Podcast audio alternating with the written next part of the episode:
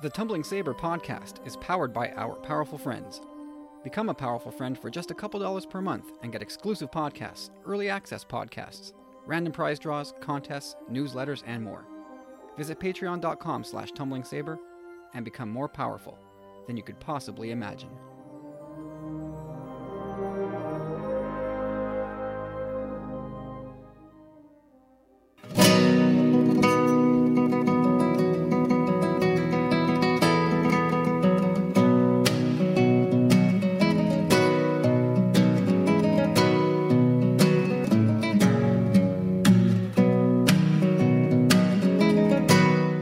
Everybody, welcome to episode 129 of the Tumbling Saber podcast. My name's Kyle.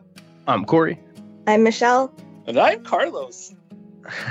Are you sure that, that you don't sound like Carlos? You sound you sound a little tweaky over there.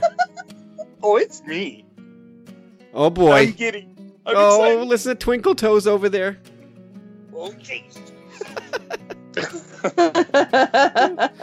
Oh, it's gonna be that kind. Of, are we all sunstroked? Like, do we have have we all like been spent too much time in the sun this weekend? I have not gone outside. Actually, that's a lie. I went outside to pull my trash out, and then I took the dogs out for like a very hot second. But And um, entire that's weekend, the answer. That's I the have answer been in to the bed. question: Who let the dogs out? me. That's the answer. It was been me. For. Oh my god. Oh dear.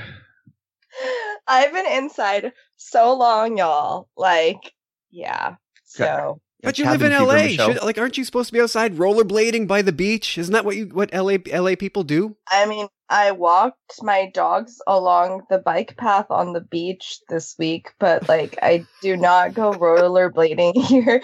I'm like the last person who should be rollerblading. Like I have insane scars on my legs from like rollerblading accidents growing up in Japan where I had like crazy wipeouts. Like not like lots and lots of blood. Like I'm not even kidding you. Like I have a huge scar that's the size of like a quarter on my knee.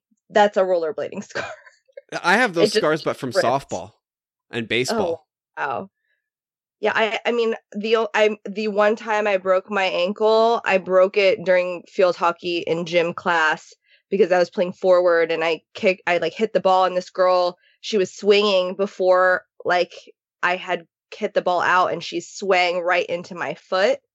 And then my my teacher was Australian and she was like you're not it's not broken. Like walk to the Yeah, nurse's office. I So gonna like, say, walk it off, rub dirt on it. And I was like hysterically crying. And then when the class got out, I was like waiting at the top of the hill for like the ambulance to come in a wheelchair. And my entire class like got out and had to walk by me to get to the gym. And then like the nurse was like really upset and like staring at our gym teacher because my dad was like a really important lawyer in Japan. And like they're like, dude, like her dad is gonna get so angry and come here and like try to sue us. Like sh- she wasn't wrong. So like it was just bad. Like but yeah, that's how I broke my foot. So I don't really try to stay around like sports in that way because I just I like attract danger. Like it's not safe. yeah. No, I have to be monitored at all times around like any sort of sportish activity. I know a couple people like that. They just it, it they're running up the first base line. The throw comes, it clocks them in the head. It it's amazing. Yeah, it's just and it's expensive. Like I'm I'm not trying to like have to like get my nose reset or something. Like mm, I don't have that kind of money. Like no. It's not expensive I'd here. rather stay away. oh right, right. You have uh yeah, same in Japan. Like technically I could go back to Japan and get it done. You know, because I'm a citizen and we have national Hop on a plane with a busted beak. Uh, what's, what's the reason for traveling? I gotta get my nose reset. Where it's free, yo. Yeah. Not All right, best. let, let's uh, let, let's rein it back in here. Um, before we get into, I guess it's going to be a week dedicated again to solo and the ups and downs. But uh, before we get there, any collecting updates from anybody? I got a little some some. Oh boy, is it Star Wars related? I've got to ask now. No, it's not. Okay. But the people want to know. No, they don't. Uh, yes, they do. Ask Michelle. they really don't. Just letting you know. it's not true. It's Not true. But didn't we talk about keeping it tight before the show, and now you're going like, you're, what are you going to tell us about a, a Mister Rogers Funko? Uh, no, it's Gargoyles Funkos. Oh, Five of them. It's Gargoyles is the- beautiful come on. Day the neighborhood. I actually received all those Funkos too, like the, the Fred Rogers and all of them. I got them all in my possession now. I'm super stoked about that. My Ian Malcolm, the works. But yeah, five gargoyles, man. From Goliath, Brooklyn, Broadway, Bronx, Lexington. That's tremendous. Yeah, that's worthy. Worthy. Is it? I don't Yeah. know. I don't know. Anybody else? Yeah, I got a. Uh, I finally uh, splurged on the. Uh, uh, what do you call it again? I have no idea. Uh, leg, yeah, Lego. Uh, the battle pack, the Jedi and Clone Trooper battle pack.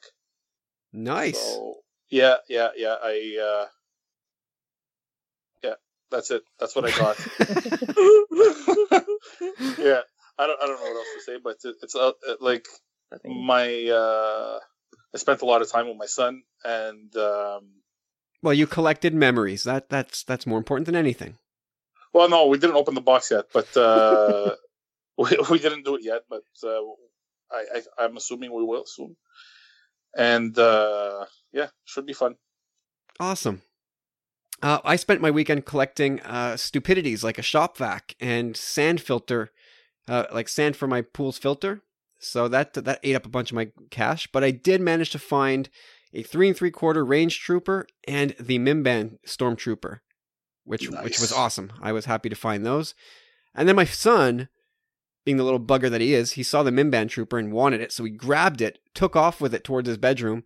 By the time I caught up with him, the uh, the card was all bent because he wanted to open it. he tried. oh well. So I'm. St- How hard did you hit him? Uh, well, I'm. This podcast is being brought to you from a jail cell. No, I no, drew back. no, no. I I, drew back. I did not. I did not. Uh, Uh. I, I did not chide him for that. I just They took it back and said, blame "I'll. I'll, I'll find you another one, and then we can open that one." And he seemed to accept that explanation. No, I would have been like, here's the bent one that you already messed up and threw it at him. Well, I want to. Yes, I could have done that, but I want to make sure I find another Mimban trooper yet because we know Yeah. uh, the distribution issues we're we're having up here. I still can't find a soundtrack. I know in this age I should be looking at my Spotify as the go-to, which I do, but I still want the CD and I still want the vinyl. I no, can't you have find to either. get the vinyl. I know. The vinyl is not. It's not the same. You have to get it on the vinyl. It sounds different. It sounds so much better. It sounds it sounds lovely, and I just yeah I need those two physical copies, and um, I don't know. I feel like I'm going to be waiting for a long time for that to happen. But uh, anyway, I'm I'm pretty patient in that respect. As long as I have Spotify, I'll be okay. But I, I, am really looking forward to getting my hands on that. I'm just it's it's so weird the the distribution issues. One day I find stuff, and the next day I the soundtrack. When when is a soundtrack not available for weeks after a movie's release? It's it's so bizarre. That is odd. Anyway, th- I came across this this weekend as well. Wave 2 for the vintage collection. I'm still waiting on my, my package from Wave 1, but check out Wave 2. It's Han Solo from so- the Solo movie, Enfys Nest. Yeah. Oh. Combat Where did tank you see driver. this? Online or in the stores? I haven't seen images. Tell I've- me, Kyle. I have not seen images of these photos. It's just uh, a listing I've, on Yakface. Okay, okay. A combat tank driver from Rogue One, a death trooper from Rogue One. Imagine these are all on those nice, beautiful vintage cards. I can't wait to see these. And then wave three is going to be a range trooper from Solo, Doctor Aphra, Cassian Andor, and Luke Skywalker from The Force Awakens. what? Yeah, dude. So See, the I'm vintage gonna pick up collection a few of is going to be it's it's going to be my go-to for a while. That's why I'm not even looking for Black Series now. I still have not seen anything from the solo waves in Black Series, and right now I'm not too bothered by that. Um, like I think for Black Series for me, it's going to be all about whatever I can find on on Blowout. That's going to be what I do from now on. Dude, that that's good news though. Did you get any release dates on the like waves two and three? Because I, I definitely definitely want to pick up an Enfys Nest. Like that's good representation. Does uh, I don't know? Does it really matter? Again, given the distribution issues, it kind of means nothing to me. Well, that's the thing now. I've kind of come down to that recently. Like I've taken a big step back in my collecting, but I have to say anything that I've bought in as of late has for the most part been online, including some Black Series stuff, which is really crappy to be honest, but it is what it is. Well, Corey, are you going to be joining me at uh, Comic Con next month? Or Carlos, for No. that matter. Michelle, you're more than welcome, but you'd have to hop an airplane just to come to our crappy Comic Con. Yeah, it's not worth it to be honest. It's not. what what Comic Con is it? it's the Montreal Comic Con. Comic Con. See, I always Cool. wait to hear about the Star Wars component, and it just got announced last week that uh, Julian Glover, uh, General Veers from Empire, and of course, uh, what's his face from uh, Raiders of the Lost. Sorry, no, uh, the third one, the Last Crusade. Yeah, it's Last Crusade. Last Crusade. Last Crusade, yeah. He's going to be there, and as will Ray Park, aka Darth Maul. Ooh. So now I have my Star Wars component. I look forward to attending Montreal Comic Con so I can add a couple more autographs to my Trivial, trivial Pursuit board. Uh, but I'm going to wait on buying tickets because I have a feeling one or both are going to bail last minute. It's happened to me before. It happened. It happened with Carrie Fisher. I think in, Ugh. in 2014. I think she was she was scheduled to go, and then uh, bailed because of work commitments, which I presume meant The Force Awakens. And I was like, well, I'll catch her next time. Not so much. Absolutely. Yeah, that sucked. So anyway, uh, I, I will. I think I'm definitely gonna be going because, like I talked about in our uh, crossover podcast with the with the lovely chaps from the Nerd Room, I got bitten by the collecting old comics bug, Mm, and I, I want to go at, at least gotta go. snag a couple more to add to uh, uh, the the wall of fame that I'm going to be putting up here down here in, in my nerd room when I get around to that. Whoa, what was that honk? Do we have? Is this our version of the Endor speeder bike passing by uh, Rob Wade's place? Carlos made a match on Tinder. it honks when you make a match. I I would appreciate it if you didn't tell people my business. hey, I didn't honk. All right, guys, let's let's uh, let's talk about Solo for a little bit more. So we di- we didn't do this last week because the movie was so fresh, but we've had another week to think about it. Uh, did did anybody get a chance to see it this week? Nope. No, sir. nope. No, I got no. plans to see Boy. it on uh, I wanted to, but Maybe maybe that explains some of the dismal gross at the box office. None of us saw it. Ew, terrible. um, Anyway, but where does this movie rank for you in the uh, the ten live action films? Who wants to take this one first? Uh, I I uh, I think we did. It was in the uh, Well, last week we we had discussed where does this fall in the four Disney era movies. correct. We never And- we never placed it in our, in our overall. No, but in the in the talk Star Wars group, I think we we we some we did it over the weekend, Yep. if I'm not mistaken. And uh, I had Solo uh, below Rogue One, uh, probably halfway through the list, and, and I think that's a that's a that's an actual great accomplishment if you think about it. Sure. I mean, th- Uh, always uh, comes with the caveat that, for the most part, most people will say, "I like all the films," and you know, even even my last place film, I kind of like to a certain degree. But yeah, half halfway up a list of ten is not uh, is not terrible. Yeah, yeah, absolutely. It's good. I, I want to see it again. That's uh, I really do want to see it again. Absolutely, yeah. I'm, I think I'm going to take the family next weekend if we can swing it. Michelle, what about you? yeah, I mean, it's probably like it probably won't. Uh, I mean, the the original three, you're probably not going to get crossed. Um, it's so hard. It's probably like around the middle, like upper upper middle, maybe like. Mm, it's so hard. Uh, I don't what she know. said. It's just Oh, kind of no. oh come on, That's what Wah, she said. a family show. It is Um, good. Uh, lord. yeah, I think it's just Yeah, the Addams family. Sorry, um, just- yeah, in the upper child. quadrant, probably. Yeah, right under right on, the right right around the right after yeah. the OT. Yeah, I mean, I really do like um, which one was the third? I can't remember what the third one is called. Return of the Jedi. Uh, Episode three. oh, episode three. Revenge- uh, Reve- Revenge Revenge, of of the the Sith. Sith. I'm into like Ren- Revenge of the Sith, right? Episode three is that? No, I don't remember. Anyway, Yeah, yeah. episode three, I actually kind of like it just because I like the whole like, oh, he's becoming Darth Vader part. Like, I just I, part in terms of the story, I like that story. Um, but yeah, I mean, I liked Rogue One a lot. Um, it wasn't perfect, but it's probably kind of in that area. Um, I don't know. Yeah, in that area. That's that's my final answer.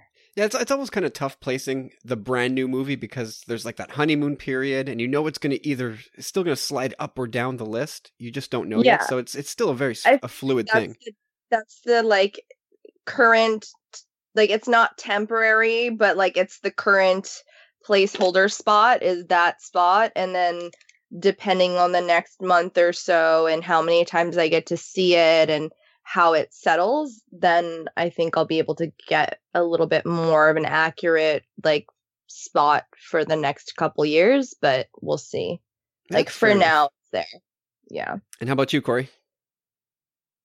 Well, I'm kind of like what you had said, Kyle. It's it's it's really hard to compare standalones versus the saga and rank them all together because they're they're such different things. But I mean, I got it sitting pretty much. It's a tie for me between Rogue One and Solo. Like a Rogue, I like Rogue One because it was all new characters, really original script. It's something that we had heard of, but uh, they went the character route in this one. When and again, it was great. Uh, provided depth to Han Solo and all that totally different film again, like fun, uh, action packed, you know. So I got I got it basically it's it's sitting at six or seventh if you look at it that way, like interchangeably. Like I really I can't decide between the two standalones at this point, but it's sits right above all three prequel movies and below current Disney saga and the original saga. Yeah, fair enough. Like my my list goes Empire, A New Hope, The Last Jedi, uh, Revenge of the Sith, and then I have the two standalones that kind of flip flop, and then uh, Return of the Jedi.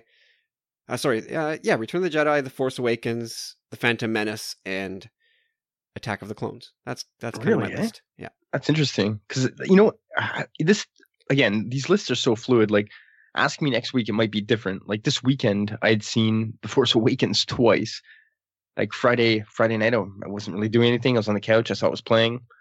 I put it on. Same thing Saturday night. It was that it was on. Like I don't know. I probably watched three quarters of it up till like one, two in the morning. But anyway, it was it just I don't know. It grew on me, you know. Like so, I think it's actually risen the ranks recently.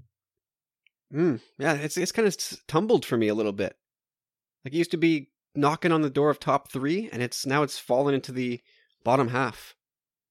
It's interesting. Same for me, actually. I I watched uh, Force Awakens uh, yesterday. Actually, uh, my son uh, my son asked to watch it, and I said, okay, no problem. I haven't seen it in a while, and it's still. I mean, I ain't bad, but it's it's like it could be better. It's it's still like fun. Last, I mean, Jedi really crushed it for me. Like it really, really changed my perception of the Force Awakens. yeah, yeah. I think that's that's kind of what's happening with me a little bit too. Like I still think The Force Awakens is great fun, but uh, yeah, I mean, if I'm gonna watch that storyline play out, I'm gonna watch A New Hope. But then there's that argument again, like that's almost like kind of like the Star Wars we needed at that time in a way, you know, like it was reintroducing us to the galaxy and you know, it had been so long in between and yada yada yada. I know what you mean. But anyway, so so this weekend, Leland Chee cleared something up for all of us. Um, and he, he's part of the Lucasfilm group, of course.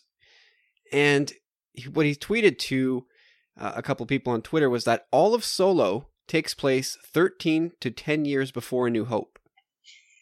So that ought to clear a whole lot of stuff up because everybody always wonders, and we're pretty big sticklers for continuity and where things fit on the timeline. So the, the early scenes on Corellia, 13 years before New Hope, and then the main storyline is 10 years before. So there you go. How about that?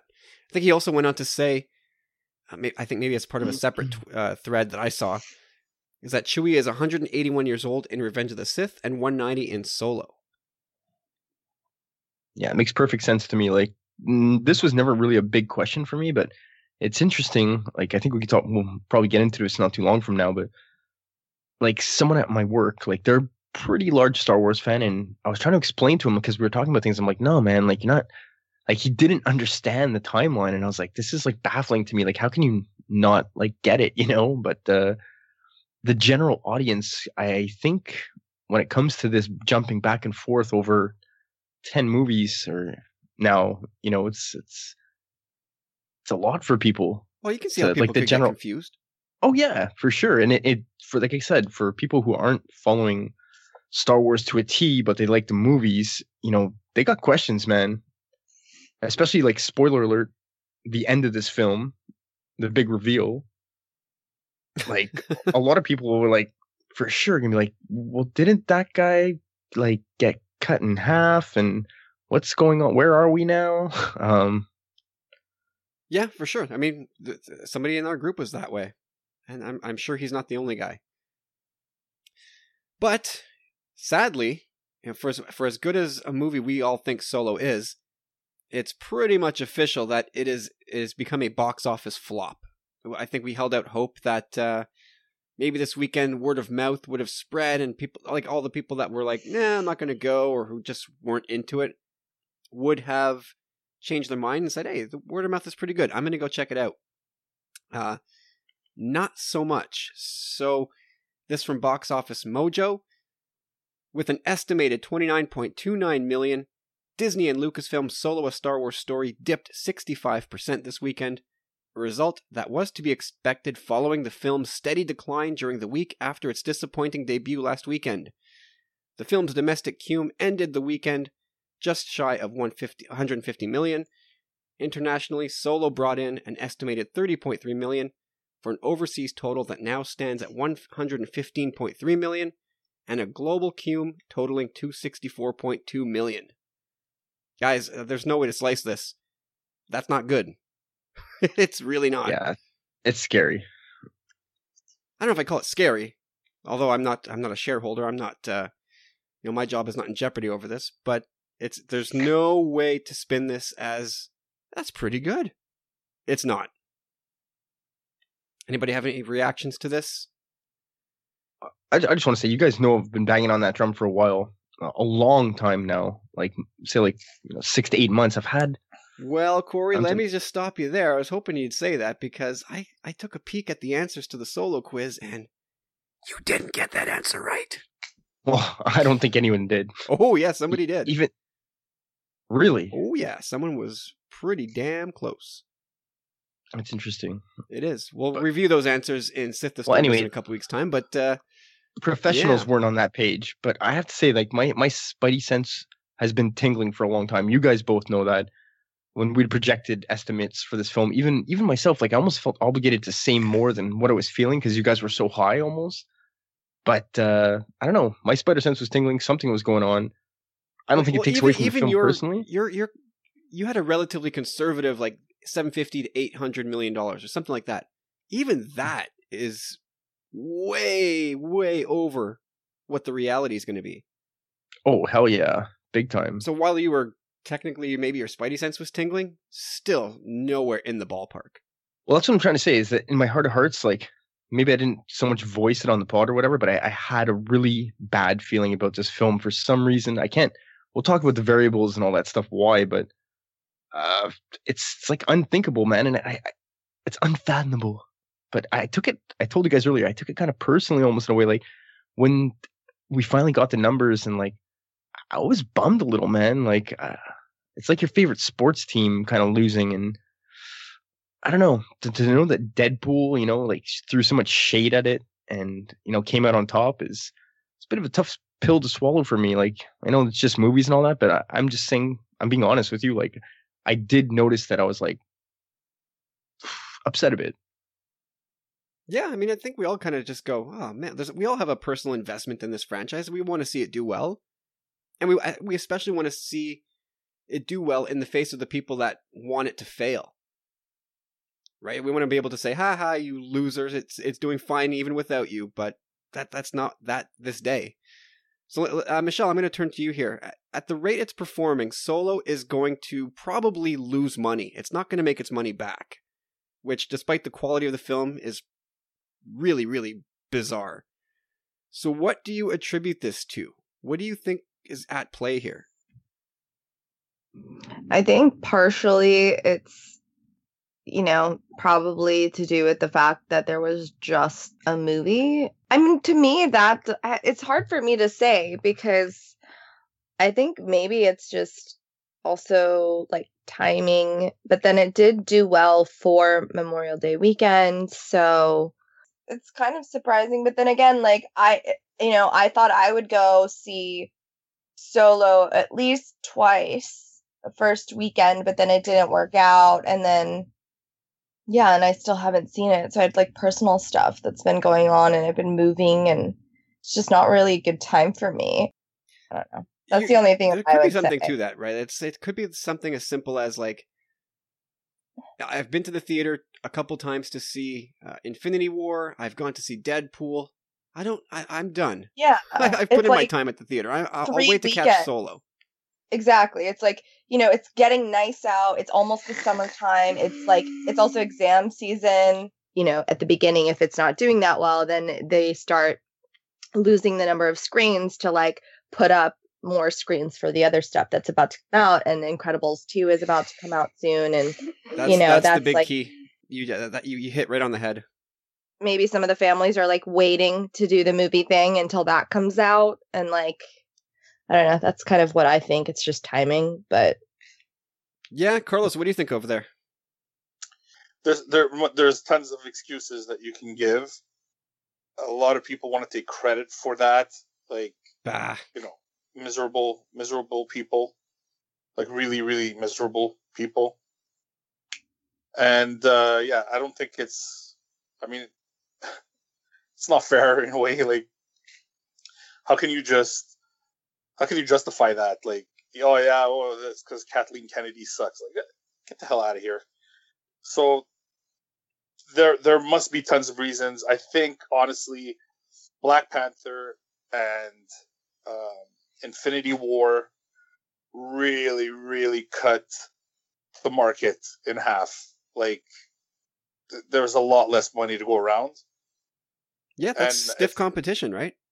And I I think if, if you're if you're gonna deny that, then you're just just denying the truth. You know what I mean? I, I, I know. Yeah, I, I've got some stuff to say, and I will hit on that. But uh, Corey, do you have uh, anything to add?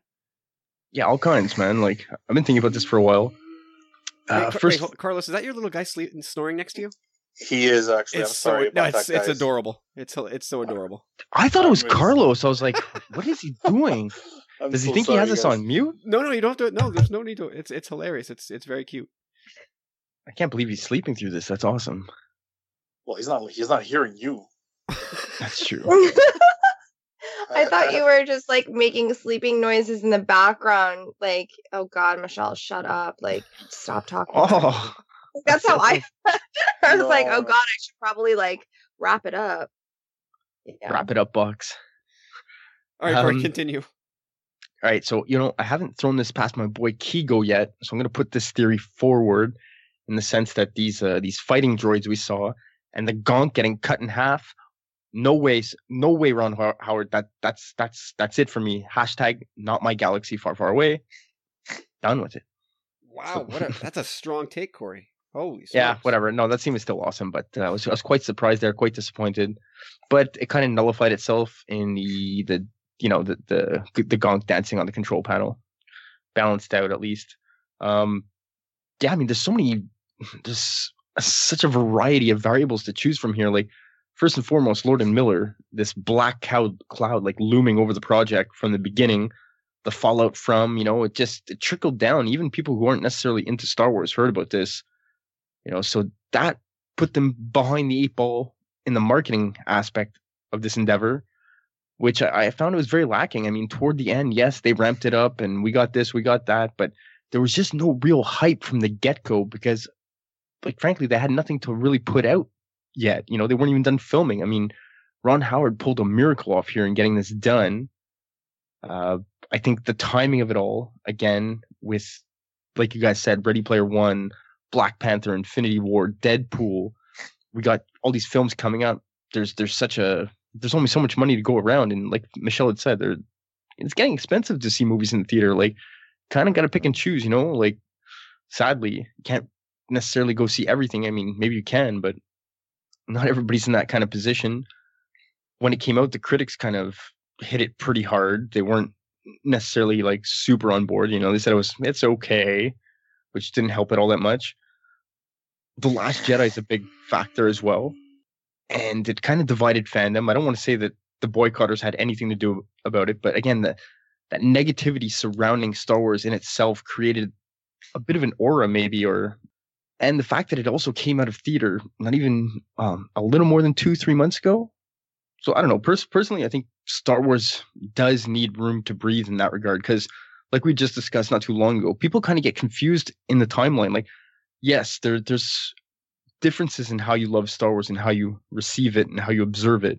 Like us, we're all really into it. You know, we watch it all the time. We know exactly where it is, how it plays in.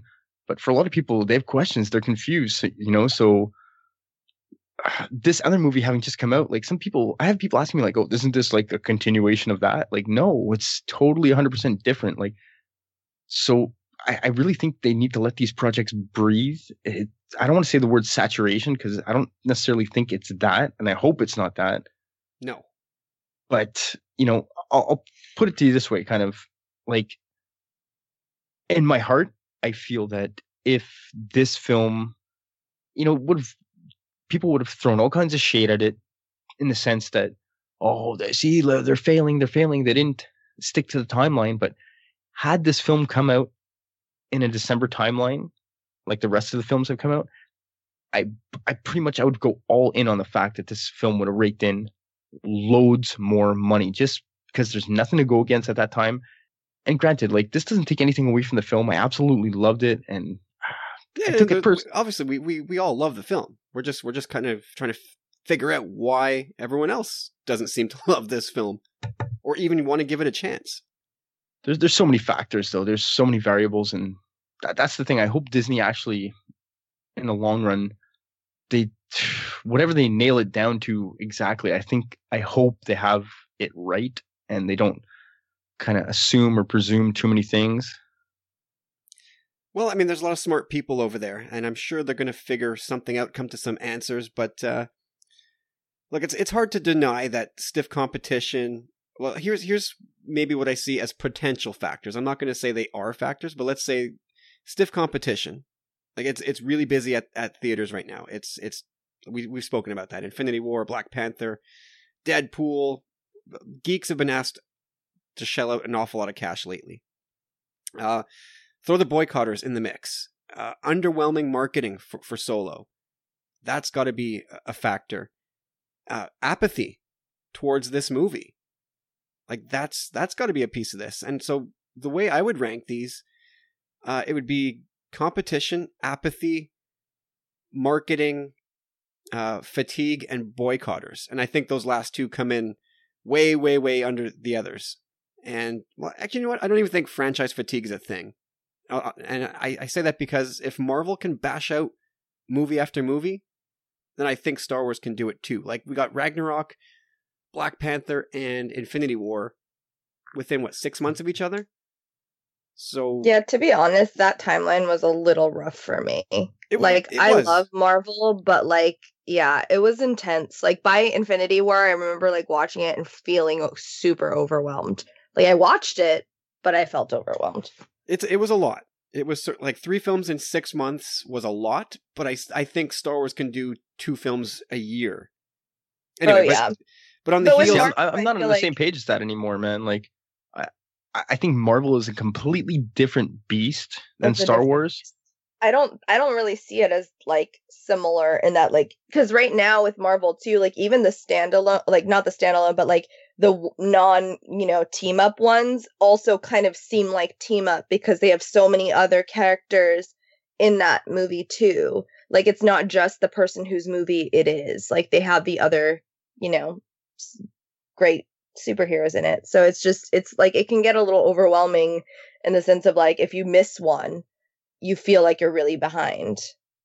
You know. Whereas I don't think the same I felt the same with like Star Wars. Like I don't think I would feel super behind because like that we don't get as many in the same year. Not yet. we might, or we I might not. not. We'll see. I don't know, man. I don't know. Nah, uh, nobody knows yet. Maybe, maybe even Lucasfilm doesn't know. But look at Carrie from our group.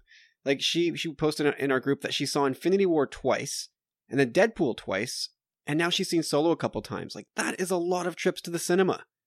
Yeah. and, and and probably a lot of people like didn't get that far. They just kind of said, like, I can't afford this. Like, I can't do another trip to the to the cinema this week. So, I maybe this solo movie is just gonna have to wait. Like, I've I've shelled out a couple hundred bucks seeing movies in the last few months.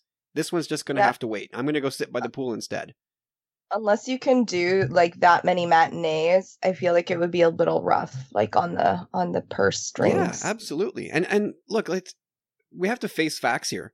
General audiences are what make or break a box office. Like Mhm. hardcore Star Wars fans alone won't make a movie or won't set a movie to worldwide domination. That that doesn't happen. And the same happens on the other end of, the spectrum where boycotters don't have an effect or as big an effect as they would have you believe. Just the fringes don't have massive effects. It's the people in the middle. And I think I think apathy set in with the general audience. Like they just weren't enamored with the idea of a Han Solo origin story. And they didn't really market it enough to convince people otherwise. Like they weren't they kind of just like quietly dropped things. Like oh it's may the 4th now you can buy solo tickets. Like they should have i feel like they should have hyped that more. It was like it's may the 4th buy your hype like your solo tickets now. Like do festivals or like some sort of contest or something. But it was just very like low key the trailers kind of i felt like they weren't I was like, oh, is there a new one? Like, I didn't, I felt like it wasn't, if you weren't on it, you couldn't tell if there was new stuff to ingest or like know or figure out when you're buying things. A lot of people that I talked to were like, oh, did that come out? Like, they didn't really like, they, it felt like they didn't, they weren't as prepared for it because they were more concerned with the other things that were coming out in the same time because those properties were being you know, shoved in their face a little bit more in terms of like, hey, it's happening now. Yeah, you're, Like, well, you're right. um, Like I You feel know like what I mean? if if Lucasfilm tried to, I I don't know how they they doled out their marketing dollars for this movie, but I feel like they tried to do a lot more marketing online for this, as Mhm. opposed to putting like TV spots, like widespread TV spots out there. I feel I like saw everything some was Facebook TV posts. spots. Like Yeah, I I, saw a few, but not many. spots, but I think they put them in the wrong on the wrong channels because for Mm. me, I feel like this film would have done better if it was marketed towards like an AMC crowd or like you know the crowd that watches Viking or you know like that type of like a little bit more cable centric. And I felt like people in that tween age wasn't it's not really I, I know that's what they're trying to market it toward but it didn't really seem like that was the correct audience they should have been going after in terms of like if they're not doing that much are these the people they should be appealing to That's a good i don't point. know that was just kind of my opinion of, about it but i don't know It's And again, just that the whole Lord and Miller thing, man, really put them behind the eight ball in that regard. Like, just yeah you know, not Yeah, having anything again, to, like, to put forth. general audiences have no clue of this stuff.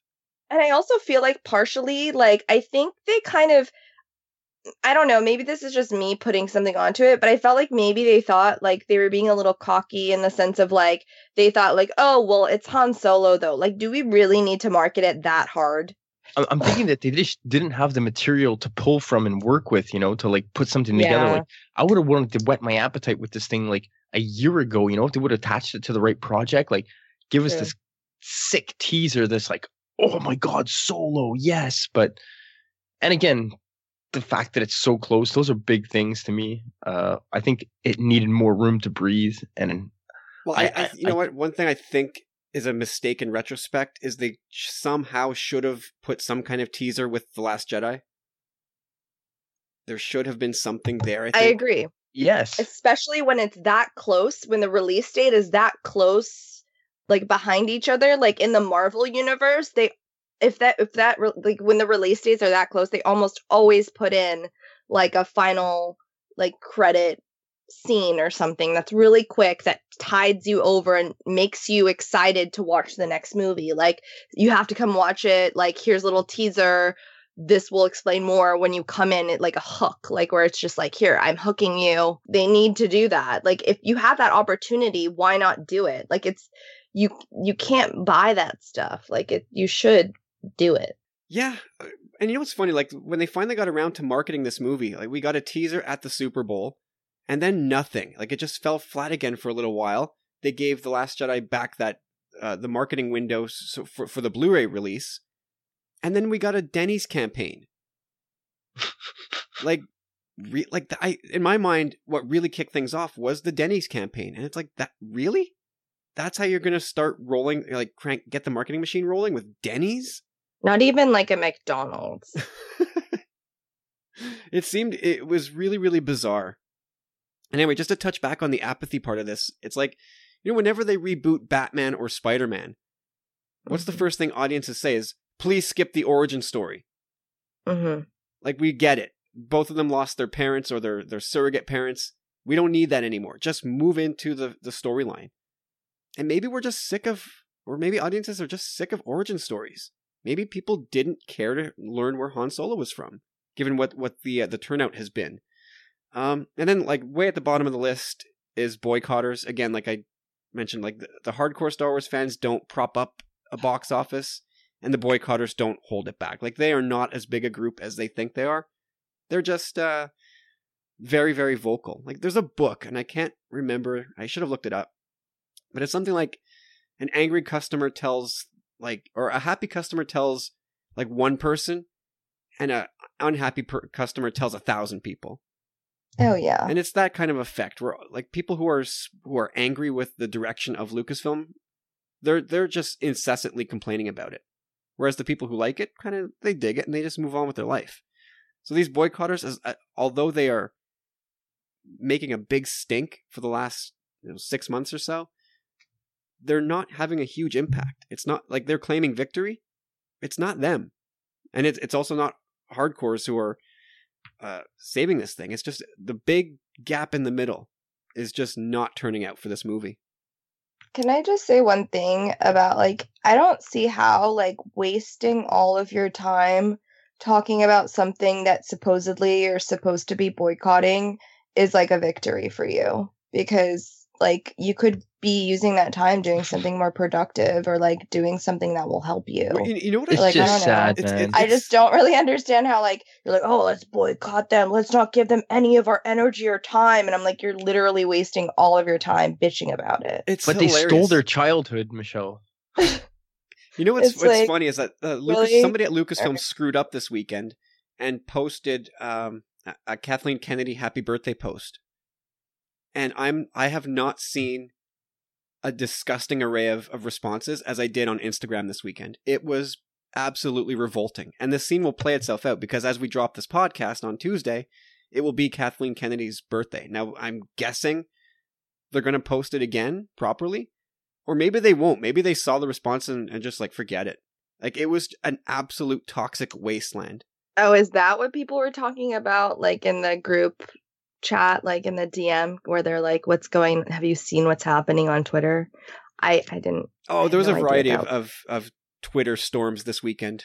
Oh. was- that that was one of them. It's it was just, oh god, it was vile. I'm telling you, it was vile. Like I I popped into the thread and I just There's- posted, yeah, happy birthday, Kathleen. Like keep up the great work.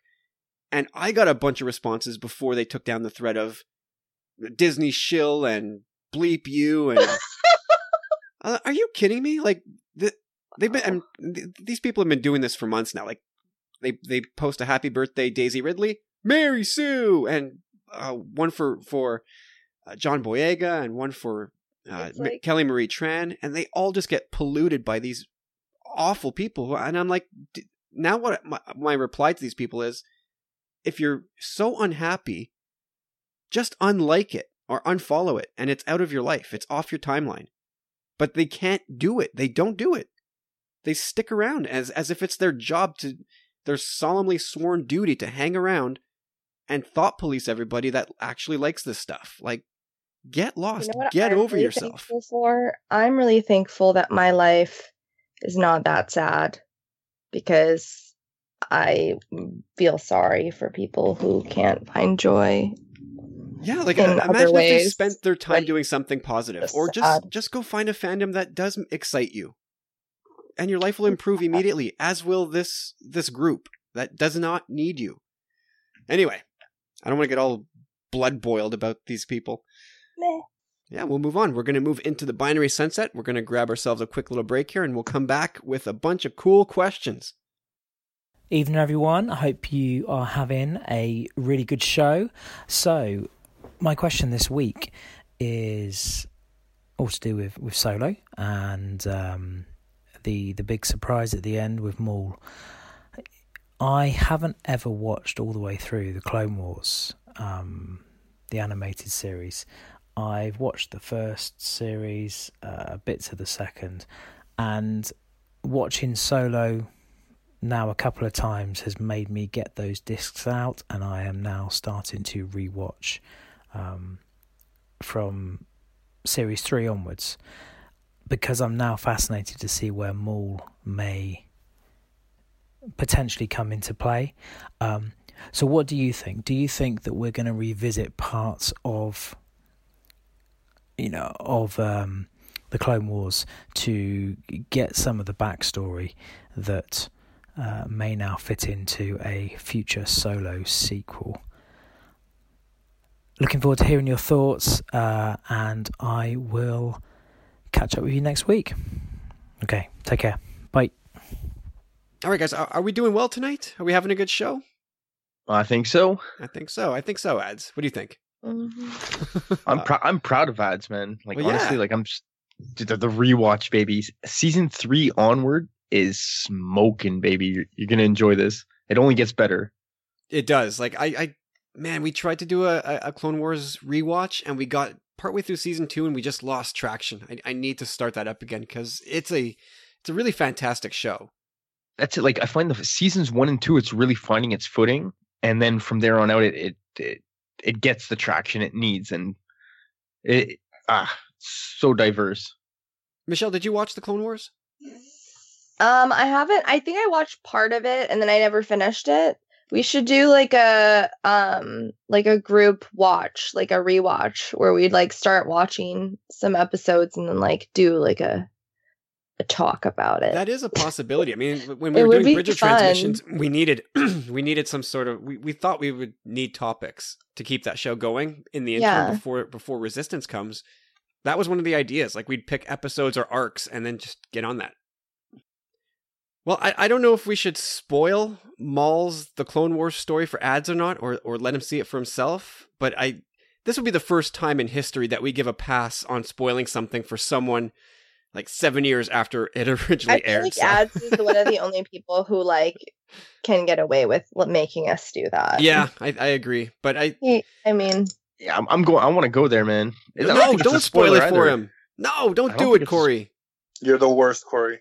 Let All right. ads you're enjoy the it. worst. But I, I will say this: like I, maybe we, can, I don't know, but I think there's a it's Maul's story in the Clone Wars is really really good, and it, there's some exciting episodes in there. Like amazing stuff is in there.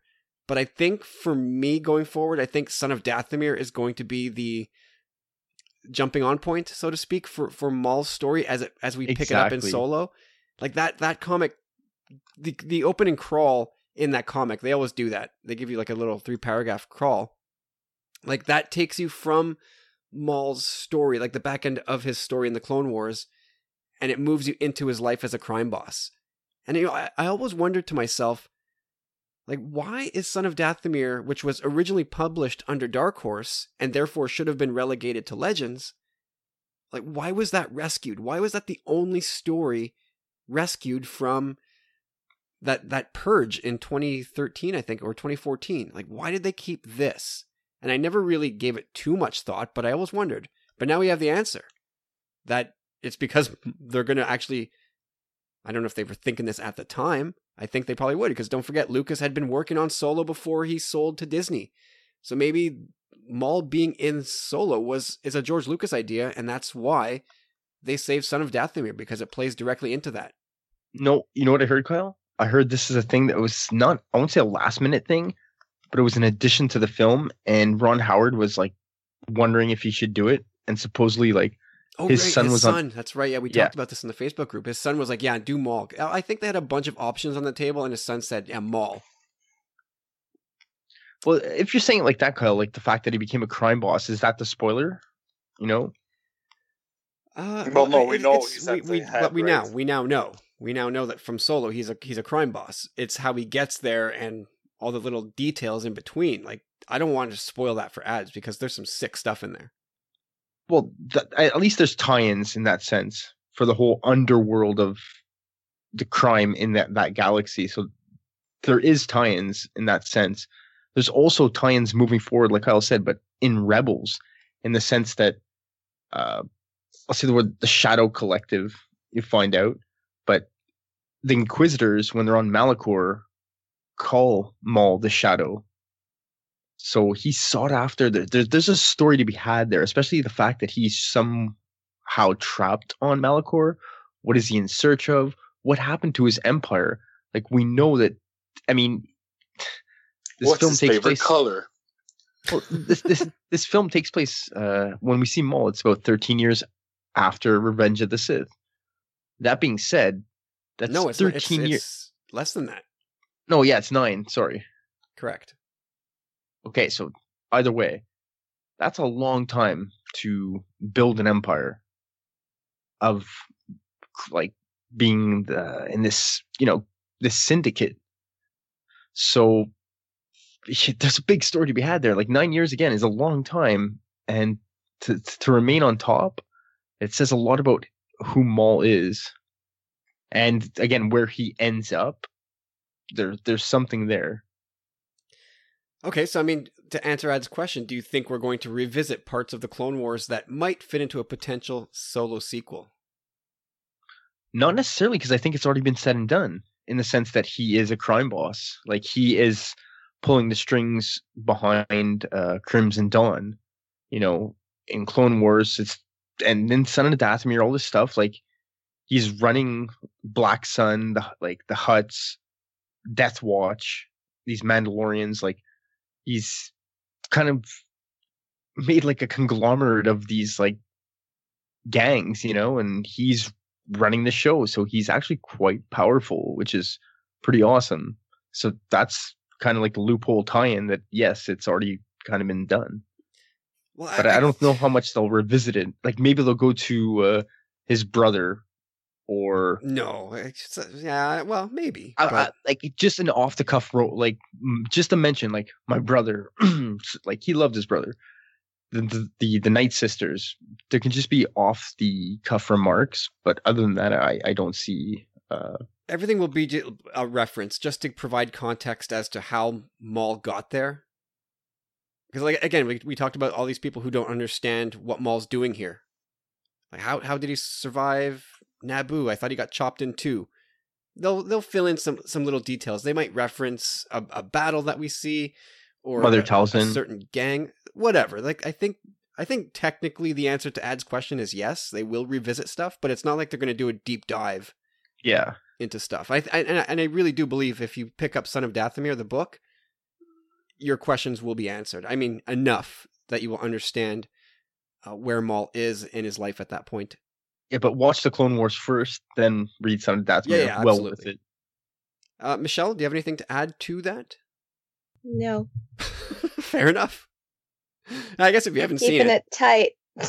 Uh, Carlos, anything to add? I, I don't think you watch Clone Wars, so No, no, I do. I mean, I've seen the same probably four episodes 85 times because uh, whenever I ask my son what he wants to watch, he says Clone Wars. I say, okay, cool. Which season? Season two. He's always, I don't know why. He, he doesn't like variety. But uh, kids play it No, safe, I- man. yeah, exactly. Stick with what works. But uh, no, I, I uh, I'll be honest, man. Like, was I diehard for Clone Wars? No, but I, I'll watch it. I watch it. The music's good, and the stories are cool. And seeing Saw Gerrera like as a novice, like not even knowing how to roll a detonator, Yeah. like It was it's kind of funny. Clone Wars is great, man. I, I you know, people say people always put Rebels up against Clone Wars and say which do you prefer. I I I I kind of leaned towards the Clone Wars, but now I say I think that's probably the more important show. I would say. Just, and, and Yeah, it's, I- it's also not fair because it's it- it's six Ah. seasons versus four.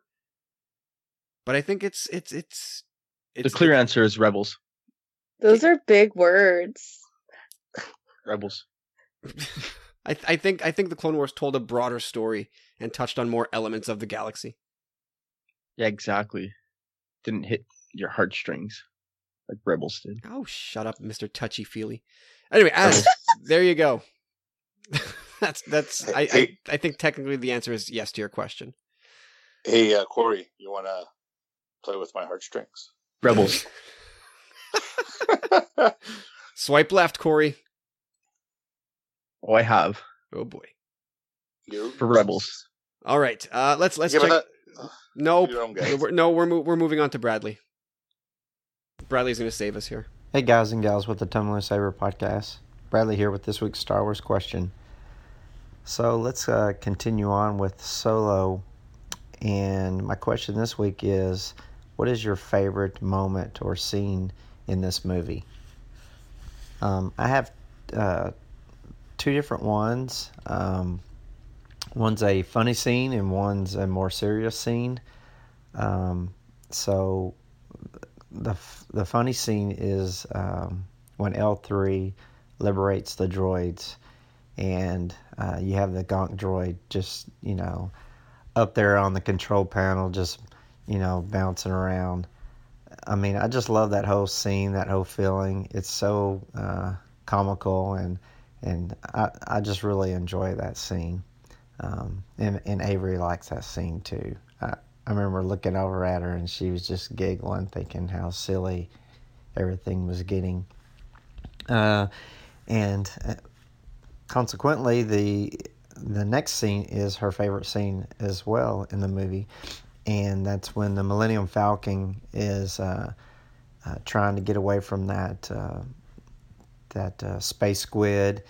And um, you know they need a little bit of extra power, a little bit of extra juice to um, get away, uh, keep from getting sucked in to uh, whatever that is, and um, the actual moment when you know you think they're going to go forward and nothing happens, and I believe Lando um, is. Uh, uh, makes a comment there, and then it's like nothing happens. You hear the engine shut off, and um, it's like, oh my gosh, how are they going to get out of this? And then all of a sudden, you know, the juice that they gave it kicks in, and then they just shoot off. I think that scene is just really cool. Um, I really like it, and. Uh, yeah, that's that's my two favorite scenes. As I'm talking here, I, I'm thinking of a third one, and this is kind of a, a nostalgia top, um, uh, I guess, moment in the movie that I really like, and it's it's the moment that L3 actually is uh, becomes part of the Millennium Falcon. I just love that sound that it makes, and if I'm not mistaken, it's the exact same sound that we that we hear in Empire um, when they're trying to get off Hoth, but that that it's kind of like that initial startup sound. Um, I'm not gonna try to imitate it because I would butcher it, but uh, it's it's just so cool, and I just like that thought of L3, uh, you know, always being there and and is the Millennium Falcon um, aspect of it as well. So. Anyway, I guess I gave you my top three favorite scenes. Uh, one's a funny, one's a serious, and one is more of a kind of a, a nostalgia type um, sound, if you will, uh, moment in the movie. So there you go, guys, and uh, hopefully y'all y'all have fun with this, and uh, hopefully they're different than mine. Um, but uh, looking forward to hearing what they are. Uh, y'all have a great podcast and have a great week. Bye. All right, guys, we've we've had some time to think about this. Our favorite scene from Solo, Carlos. Uh, Scene or moment is really the question. So Yeah. if it could be just a single moment that just you, you love, then go go with that. I like when uh, they throw Han in the cage to the beast. I think that Nice. yeah, that's uh, right now is probably my favorite moment. I'll probably watch it again. That goes Uh, big ups on my list just because I was actually sitting beside Kyle this time. We don't necessarily get to do that for every film. You know, we're always in the same row, but tickets don't necessarily coincide. And like I heard Kyle say it, man. Like he was like, Chewie. Like, because I didn't necessarily know. You kind of think like it sounds like the Rancor, you know? That's what they were going for in a way. Yeah, they were trying to conceal it, but uh, they couldn't hide Chewie from me. Uh, I knew it was Chewie too. I was so excited. Michelle, do you have a favorite moment or or scene from Solo? That's challenging. Um, I have a lot of moments that I liked. Um, I feel like there are moments that I was excited about, like the Chewie in the pit. That was really exciting I was like, "Oh, it's coming! It's coming! It's coming!" And I was really stoked.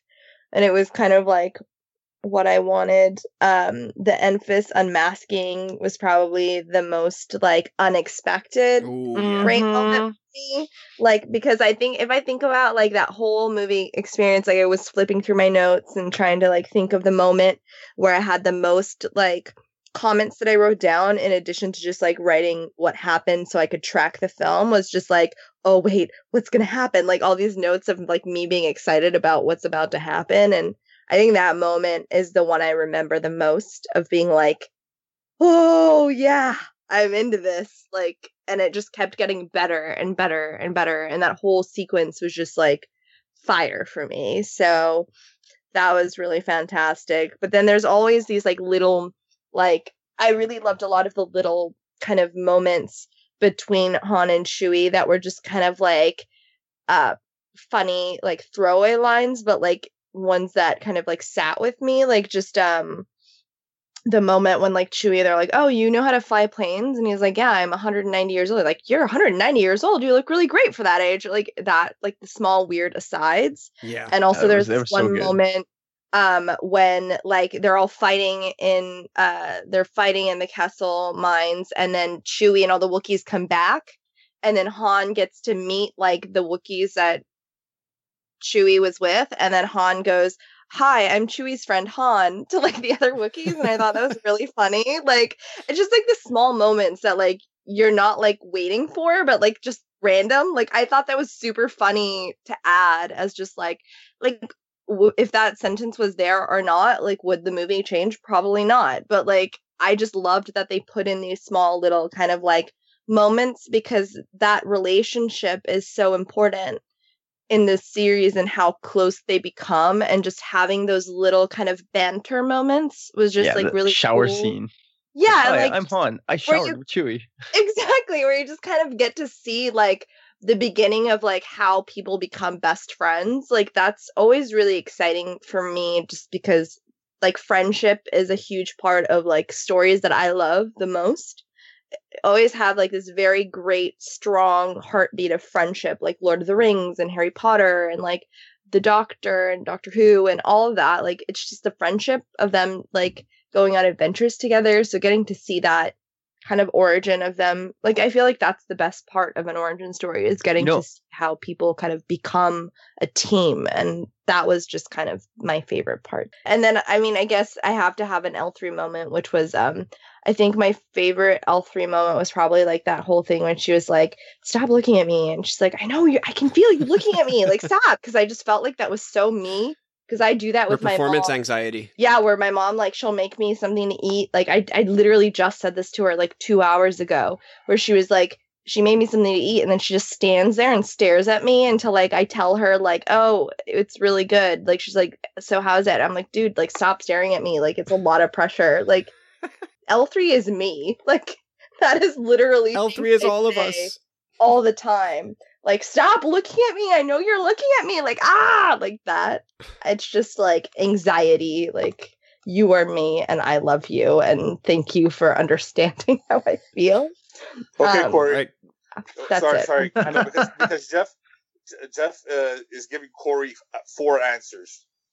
And we can't. Jeff, we can't just give him Bradley. Well, we're we're at Bradley's question. Uh, sorry, Oh, I'm Bradley. done. Who did I say? Jeffrey? Yeah. No, sorry, Bradley. Yeah, Bradley. He he, he told the he told Corey that uh, you know try to keep it down to four answers. We can't give the whole movie, Michelle. I literally gave two answers, dude. I'm done too. I, I just want to say, first of all, the Kessel Run thing that Bradley had thought. You know what I originally thought was going on in that scene? Like, you know, like they see the opening, that little slit. We're gonna make it. That was so Futurama, where they had they had to like drop the antimatter or whatever it was into the uh, reactor core, or whatever you want to call it, to get that extra boost. Like, so fun, but so stereotypical. You know, it's it's so light and fluffy in that regard, which is good. It's what we needed at this time. This little digestive. But Well, you know, you know what that moment made me think of? The coaxium moment of breaking away. uh, short the shorts. No, it made me think of of A New Hope when they're caught in the tractor beam.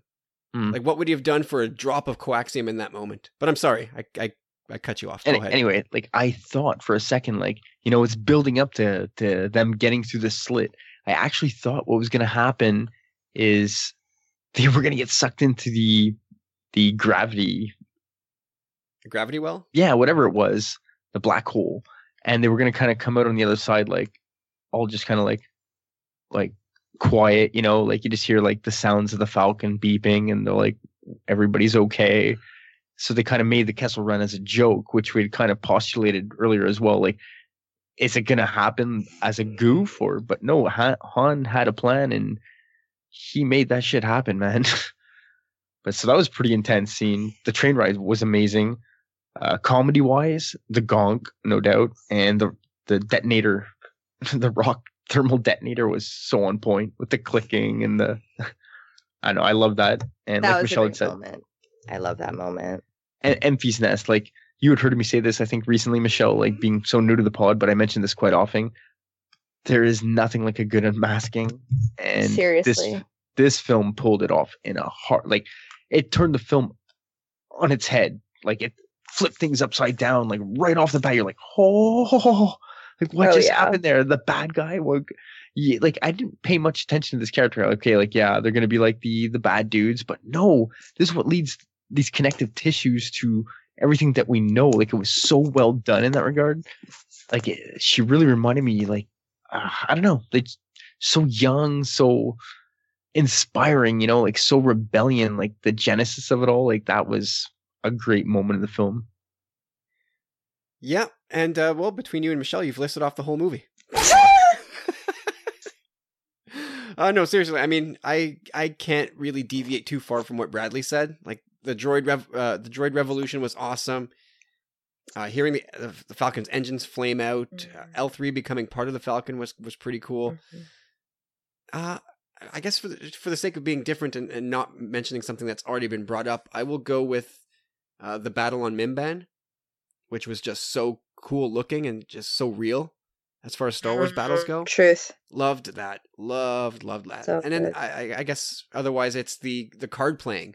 I think on both ends of it, when when both when Han loses, and in the end when he wins and and sabotages Lando, or levels the playing field, so to speak, uh, that worked big time for me. That was that was really really clever. Good call. So yeah, Bradley, there you go. I think we've we've nailed every every cool moment in this movie. And that's the movie No, not at all. ya. Not even close. Oh, you're right. Probably there's there's a bunch of others. But yeah, that's that's uh, what what we go with at this point. No one I- I mentioned to see it- I want to see it one more time. No one mentioned Maul. Ah, yes, it was a cool moment, I suppose. It but I guess- wasn't my uh, favorite moment of the movie. It, it, it would be really really predictable to go with that, wouldn't it? I, I was really, no, I was just really surprised. To be honest, I was like, even me in the theater, I was kind of like, I was like, huh? Why would they go that route? Like, I, I was really surprised by that. Yeah. But anyway, Bradley, thank you, sir, and thanks again for for uh, participating in saber rattling last week, man. Thank you. Yeah, it was a great show actually. It I really was. did enjoy it. Oh, thank you. Okay, let's uh let's check in with our favorite Irish guy with Dave Donovan, who sent in this question a couple weeks ago, but uh, we kept things tight with Solo last week. So we'll take a little deviation there and, and talk episode nine. Let's hear what Dave has to say. Hey, lads. Probably should have kept this question for the long 18 months we have, and it's going to get lost in the shuffle. But what if in episode 9, Kylo's found Rey's parents and uses them to blackmail her? Like all the considerable kind of resources the First Order have, and he tracks them down, and then she could, like, potentially, you know, be used by him to do anything. I don't know, just a thought. I'd like to hear you kick it around. Have a good one. Hope you enjoyed Solo. Can't wait to hear you talk and talk and talk about it. All right, Dave, thank you, man. Good to hear from you as always. So, Carlos, let's let's, touch on episode nine here. Kylo finds Rey's parents and uses them to blackmail her. I never considered this, but that's why we do the binary sunset. What do you think? Um, I like the idea, and the thing is, is that uh, Dave presents it in, in a way that he actually does find them, but I see him more using that that line to tempt Rey um, to, to push her over the edge. Maybe, you know, trying to use that as a he's bluffing her type of thing. Well, it's interesting, right? Because he's already told her that they're dead. And now he's going to come back and say, "Oh, actually, you know what? Your parents aren't dead. I lied to you. Uh, they're alive, and I know how to get them to you. If you just do blank for me, Yeah. or do or or come with me." that that I, that I would see that more in line with with um, with Kylo Ren's character, but I don't think it would play with Rey. I think she's she's learned a lot. Uh, her training with Luke, uh, understanding of the Force, uh, learning that she has to let go. I don't think that would actually play. So um, it would have to be a regression of Rey's character, and I just uh, I, I I don't want to say it, but you know you know what I'm going to say. Yeah, I don't want I don't want to see that. Oh yeah, it's it's what terrifies me the most about episode nine. Aside from handling Leia properly, seeing seeing this do like a a bait and switch, and it's actually Kylo who's the hero of this saga, and and Rey takes a backseat. That terrifies me the most about episode nine. Um, and that I guess that kind of plays into that. Like I just don't want to see that whatsoever. I don't want Rey to be like you said, kind of regressed and turned into this naive little girl. Like it's part of the whole Reylo thing, right? Where she's actually actually really romantically involved with this guy and loves him. And what? She likes the guy who killed her mentor, uh, tortured her, kidnapped her, tried to kill her, has openly admitted he's going to kill her. Yeah. She's she's in love with him. Can you can you send a worse message? I just feel like it's just really bad Stockholm syndrome. Like that's not I don't know, as as a woman, like I know people who are really into the Reylo thing, but personally, like as someone who's been in like not great relationships before, I feel like it's just very like psychologically abusive and I don't really want her to end up with someone who is like No, I Like want them just to like, understand each other by the end of it. yeah, Like she, like, she I- has. They both have compassion for one another in a certain, from a certain sense. Like they have a connection. I get that. Is it a relationship? No, but they're one and the same. You know, the light and the dark. Like they're both opposing ends. Like they're supposed to be very similar yet very different. Like they are connected. They are one in that regard. So that's what makes this thing so awesome. It's not that they're in love and you know they want to have babies. I don't know because I've the more that I'm like watching like the movie and like since Solo and everything, like there was this moment like a couple weeks ago when we were talking about just stuff, and I remember thinking this thing about Rey and Kylo and like Rey's what Rey's parentage really might be and stuff, and um. I still feel like I felt like my idea was very like outlandish and it couldn't happen but like I have a feeling that maybe it could, and I'm not Ugh. sure. Oh, like that is a surefire way to ruin episode nine for me. Is, Yeah. is to put to put for, there's many, multiple ways. It's it's to make Rey uh, to stick her in a back seat in favor of Kylo, and it's to shack those two up together. Well, That, I think, don't think. I don't- two I don't think I mean, anything my that Dave idea is said that here- they can't get shacked no, up. no, no, no. I, I guess we're tangenting, and we should we We should refocus on Yeah. on Dave's question. But Yeah. no, Dave's not suggesting that at all. He's just saying, what if, what if Kylo finds Rey's parents and, and blackmails her in some way? Um, I don't know. I, I'm gonna say first of all, David, so good to hear your lovely voice. It always makes me, I don't know, gives me the warm and fuzzies, man. but uh I don't know. I can I can see. I think they've, like everybody else kind of said. I I think they've moved past this. I think I don't necessarily want to say that it takes away from Rey's character. Like we we've all said that Rey standing on her own two feet is a big thing. You know, not having to rely on the past to make her move forward. You know, she's become her own entity. The third lesson in the Last Jedi represents that kind of where Luke was like, no, like you just acted, you did what was right, and that that's what it is. You know, but uh, it's very plausible at the same time. You know, we know Kylo is very good at kind of ascertaining information from people. So maybe he got the info from her in The Force Awakens, you know, when she was a little weaker in her force powers. You know, she grew in them very quickly, but you know, he he did delve into her mind and maybe he does want to keep this secret from her. And, you know, it won't necessarily be like he's a hero, but he could blackmail in a sense like I'm gonna kill your parents or what whatever it is. Like, you know, here are your parents. They actually are alive. Like it could provide a pretty cool conflict for Rey in that regard. Like it doesn't put Kylo on top or anything like that. Makes him even look like more of a wiener.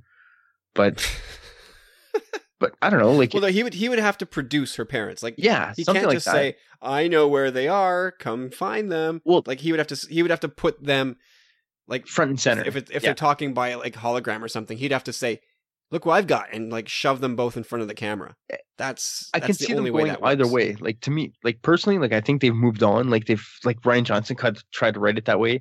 Even J.J. Abrams, like from what Maz had said, like her parents were not really of any significance. But we know that Rey cares about things so deeply that if she was confronted with that choice, it would deeply tear the character. So having that presented to her, like it's like the trials and tribulations of the Jedi. Like what Well, it's, choices it's, oh, she gonna it's almost like what Ezra went through, right? It's it's Palpatine presenting Ezra with a vision of his parents that could be real if Ezra just would step through the portal or whatever it is that Palpatine was trying to manipulate him to do. yeah, something like I that. don't know. I don't know if that's what inspired Dave to write this question in, but we've seen it in Star Wars. We've seen Ezra pass that test, and I'll be damned if Rey can. Rey wouldn't pass that test as well.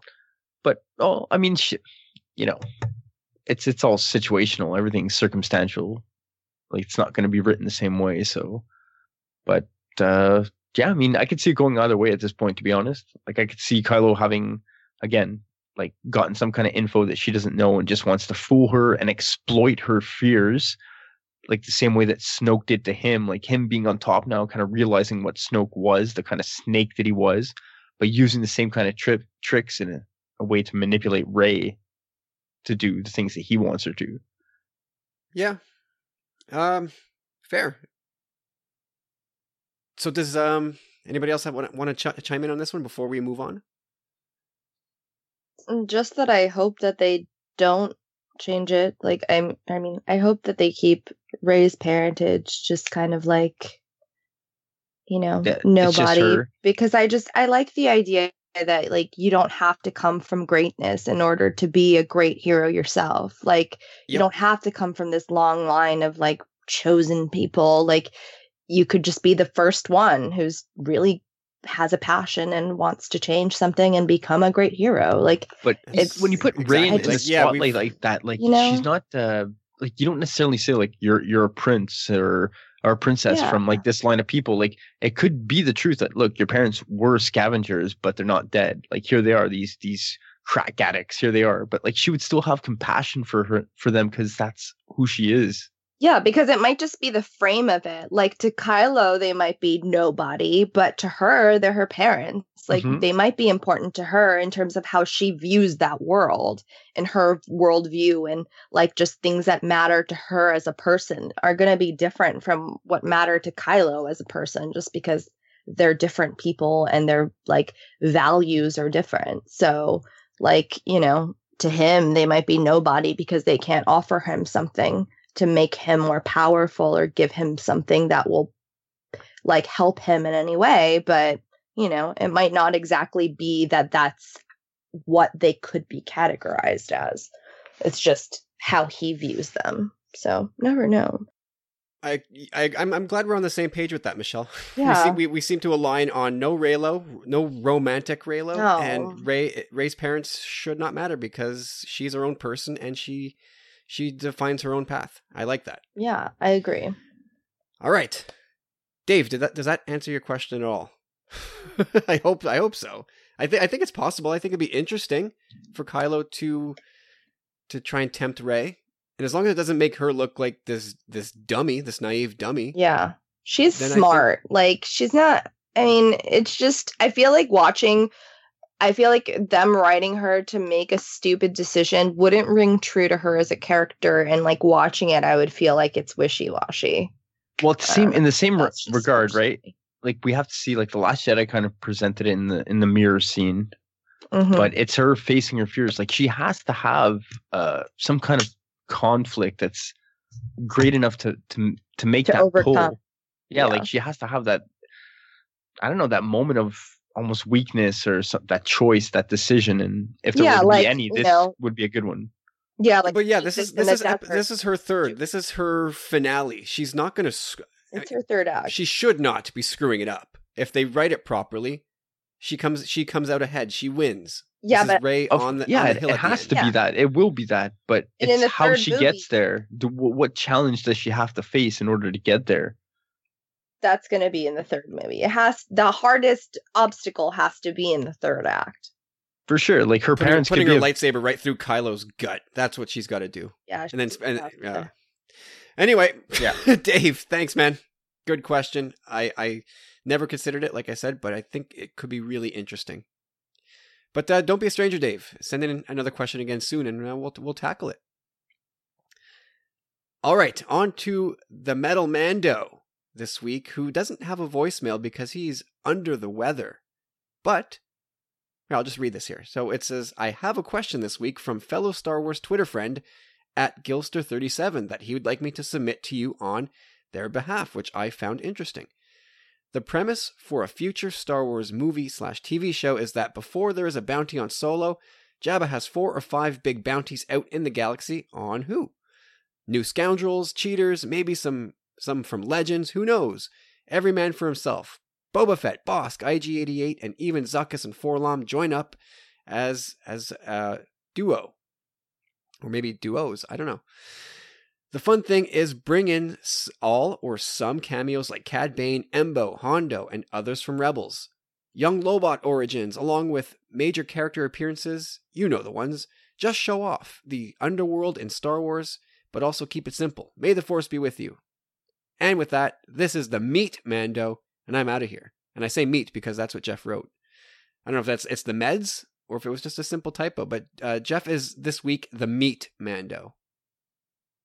Uh, so Jeff, Jeff and Gilster, thanks, man. Thanks, boys. Uh, Carlos, what do you think of a show that uh, is is just sort of this caper type show of chasing down bounties? Carlos? He probably muted himself He might be asleep. or that. All right, well, uh, Corey, how about you? What do you think? First, I want to say Gilster, Gillarooney, Gillarama. Uh, Wow. Yeah, it was good. I, I think the idea is awesome. Uh, it's been around for a really long time. We we thought like way back in the day, man. I'm talking like, phew, like maybe like 2006, seven, eight. We always heard word of this live action Star Wars that was eventually going to come out, and it was called Star Wars Underworlds. and it was gonna be this dark kind of like vibe. So this this is what I'm all about, man. Wait, wasn't that wasn't that thirteen thirteen? I don't know what And Underworld was like that Seth was uh Seth Green. Anyway, that's not. Let's not go down. yeah either way there was a project in line that was something in line exactly with what you're saying like the an underworld's premise where it would be somewhat dark this is what i'm all about uh, i would love to see something like this like just that the underbelly of with these characters like there's there's so much that can be taken away from that i would love to see animation characters come to live action as opposed to vice versa right um the depth to create like to to to deepen the galaxy with is I don't know it's and like lay these little Easter eggs throughout the connective tissues to play in the you know it's a familiar corner for us of this galaxy which you know I'm not necessarily ready to leave fully yet. Uh I think it would be good just to to see that aspect of it and it would make for really interesting stories so 100% on board Yeah, um, I like the idea of the show. I think that promises to kind of have to bring everything Star Wars to bear here. Uh, It's it sounds like it could be like fun and adventurous, fast paced. I don't know about the humor aspect. These guys don't strike me as the uh, the funniest lot, but get a Hondo and has Morgan and a yeah, I suppose. you- yeah, if you, if you put Hondo in there, that's gonna be a funny episode, I think. But uh, yeah, I mean, if you if you have a show with guys doing uh, running bounties for for Jabba, I think it's a vehicle for some really cool stories. And it for me, like, it cuts really, uh, sorry, really close to that 2002 uh, Bounty Hunter video game on the PS2. The one we were obsessed on, with. on PS2. oh, I love that game. It was so fun. And like that, that's the first thing that came to mind for me. Is just I'm I'm Jango Fett. I'm running across the galaxy. I'm finding bounties. I'm. It, it was a great story that I think would would translate well. So I'm on board. That's that's my simple answer. Michelle, what do you think? Um yeah, I'd be I'm I'm kind of in the whole like uh I agree, but I also am in the same um idea of like wanting to see live action versions of like characters that we know and love from animation. That's literally what I was gonna say. You read my mind. Sorry. And Cad Bane would Yes. be cool. I mean, that's Embo. rad. And Embo, yep. Those are the three that I wrote down in my notes. Um, those At are least we what I got a little Aurra see. Sing. Oh in, yeah, like, I was live action so- already. I know. Just like to hear her name drop was like, Or a singing yeah. drop Yeah, put that put that back in. Bradley's question. can we put yeah. that back in like one of the best moments of Solo? Because Yeah, that yeah, yeah, was for sure. definitely in there. Um, yeah, like that that stuff. I'm so in. Like I totally. I mean, we talked about this, but like I I would love to see that. Um, you know, as the show or like whatever, but as live action, that would be so rad. I'm just like, as long as you give me a show get this- live action and- Disney, I will be very, very, very happy as a customer. You Give it to that me. In that time period would fit so well into like you know because you like you guys said like you just said Michelle like they're in that time period there's so much to play with so many different Yes. characters so many different stories and kind of be like Clone Wars in a way where you Mhm. don't nec- you could just do different arcs and not necessarily follow this linear path. Yeah, get- like it can be episodic and it doesn't have to have this like great thing, but it has that overarching, like in terms of the universe, but they can have these episodic fun moments. Get a, get a live action Mhm. Doctor Aphra. Boom. Oh yeah, me and Steve spoke about that on on our old Journals of the Willing. I'm in, man. Actually, you know, we had a great brainwave about her. Is that they should have a Doctor Aphra video game, and it would be canon. that would be so cool. It would be so cool. It would be like blending Indiana Jones with Star That'd Wars and putting so it into a video game. Tomb is, like, Raider. Yes, I'm in. I want it. I want It- that it would now. be awesome. That's so cool. But you know what? You know, a- a- an actor that threw her name out there saying, "I, I think I could do Aphra," is uh, Chloe Bennet, Oh, I'm in. who's on. Oh, hell I- yeah. Give me Chloe Chloe, Bennet. Bennet. She's uh, Daisy. She's Daisy on uh, Agents of Shield. She's a badass. She She's, can, she like, would be an amazing. she does amazing her own stunts, man, and she's gorgeous, and she's half Asian, so I'm a super into it. Well, Uh, that's why it makes so much sense, right? Yeah, I love it. I'm into it. I love I love Chloe Bennet a lot. She's so like her. I watching her is like really really one of my favorite parts of like watching that show. Uh, One of the reasons I watch Shield is for her. So Oh yeah. Yeah, Like, her I and Clark just- Gregg. oh. This- she's the whole. They're the whole show to me. Fitzsimmons. Wait, let's see. Did we did we get Carlos back? Carlos Um, yet? I'm here, guys. There he is. We we thought we lost you. Like we were just. Yeah, we were calling you, You man. muted yourself. No, you- you- I'll be honest, guys. I actually nodded off I knew it. because my, my son is cuddling up against me, and Oh. it's just like oxytocin overload. I kind of need uh it. So uh, That's the best feeling, though, man. I'm almost jealous. it, it was kind of funny. Like I, I kind of like I I I uh, I floated back into the conversation, and I'm like, oh, I guarantee they asked me something. Guaranteed. Oh, guaranteed. Oh, for sure. Oh, And. I'm leaving that big long pause in there too. You know what's the best? Have you guys ever had that moment where someone asks you something and you pretty much answer it like maybe like 10 seconds to a minute later where it finally Yes. registers? Or if you're like playing video games, I don't know what it is. Like you're just, it just doesn't process till like, you're like, did you say something? I thought we were trying to keep this tight, tangent boy. Ah, I had to say that. No, you didn't. Uh, Carlos, did, did did you uh, you you know where we're at in the conversation? That that uh, bounty hunter yeah, yeah, show yeah. Uh, from the from the meet Mando and Gilsey. Yes, exactly. Um, I, I give it to me, man. I have no, I have no issues. I have no issues with what they're producing. Like some people do, and uh, that's uh, you know their prerogative. But uh, yeah, man, like It's give gold. a- It is Jerry gold, and yeah, You know what we what we've learned, and something we spoke about on Sith Disturbers a few weeks back when I when I read out those crazy absurd takes dating back to 1980 is that this fandom has always been just pants, man. It's it's just ridiculous. yeah, definitely. From from 1980 through 83 to the prequels, where just it, it- Star Wars fans are just never happy, never ever happy, and it's it's it's weird. It's so, such a weird place to be. But uh, yeah, Jeff Gilsey, thanks guys. That was I, I I think we're all on board. I think we're all on board for this bounty hunter show. And Gil, Gil Gilster, feel free to message us with your questions, man. More than happy to uh, butcher them for you. Um, all right, guys, thanks, man. We will uh, we'll check in with you soon, and we will wind up the show with Mr. Canto Cast. It's Jeffrey Fish back in the saddle this week. Let's hear what he's got to say. Hey, Kyle, Corey, Michelle, and Carlos. It's Jeff from the Canto Cast back with another question for you this week. And unfortunately, it will not be a Star Wars Seinfeld mashup question. I'm going to take maybe a week or so off of those kind of questions because I still got Han Solo on my brain. And I was just such at a loss for words last week on our show trying to express my feelings for this movie because I loved it so much. It just like took the words out of my mouth. I couldn't come up with I don't think I came up with any complete sentences during that show while we were trying to review it. That's how much I loved it. And I can't wait to hear what you guys thought. Unfortunately, I have not listened to last week's show just yet. I started to, got busy, and I just haven't finished yet. I'm going to try to listen tonight.